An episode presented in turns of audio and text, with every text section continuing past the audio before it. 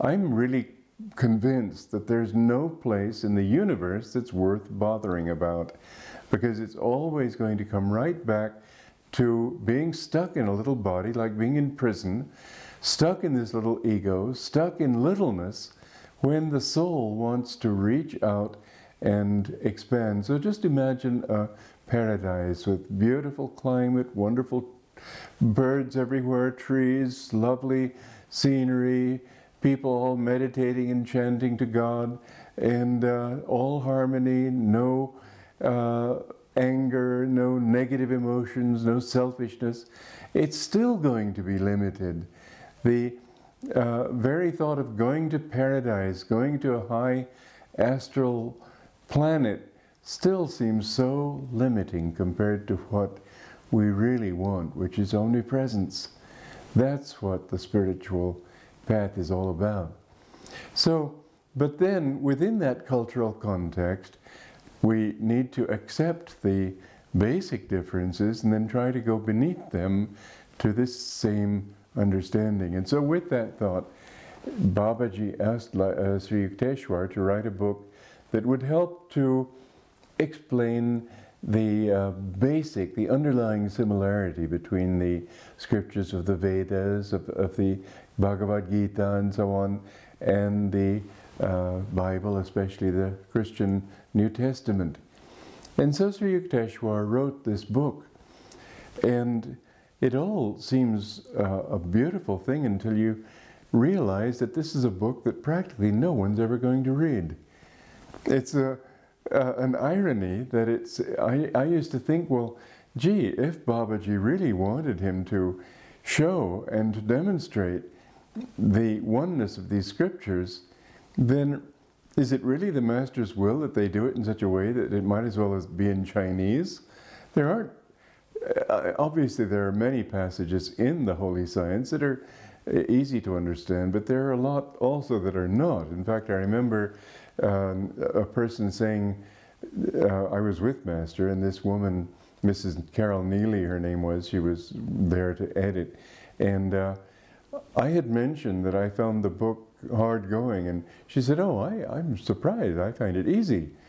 And she left the room, and Master turned to me with a wry smile and he said, Even I find it difficult to really get down into the deeper passages. But then I realized in thinking about this introduction that, uh, in fact, it wasn't intended to bring the teachings out, it was to be seminal. It was to give the sort of basic points on which our uh, masters and our teachers and so on could uh, reach out further. This is really the job of the disciple. We have to this is what I've tried to do with my life too. You see, here's the truth on one side uh, of an abyss, and you have to reach over to the other side. One way is to simply uh, say that those who are sincere will get those super microphones that will be able to pick up what, what you're saying. Another way is to broadcast it. A third way is to build a bridge.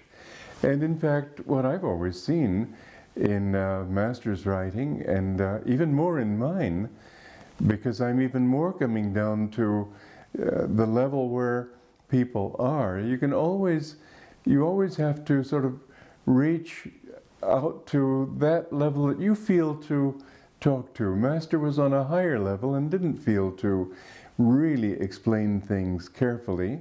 And in this respect, I think I've been helped in having been uh, very full of doubts. I had lots, any, any question, any doubt that anybody could have.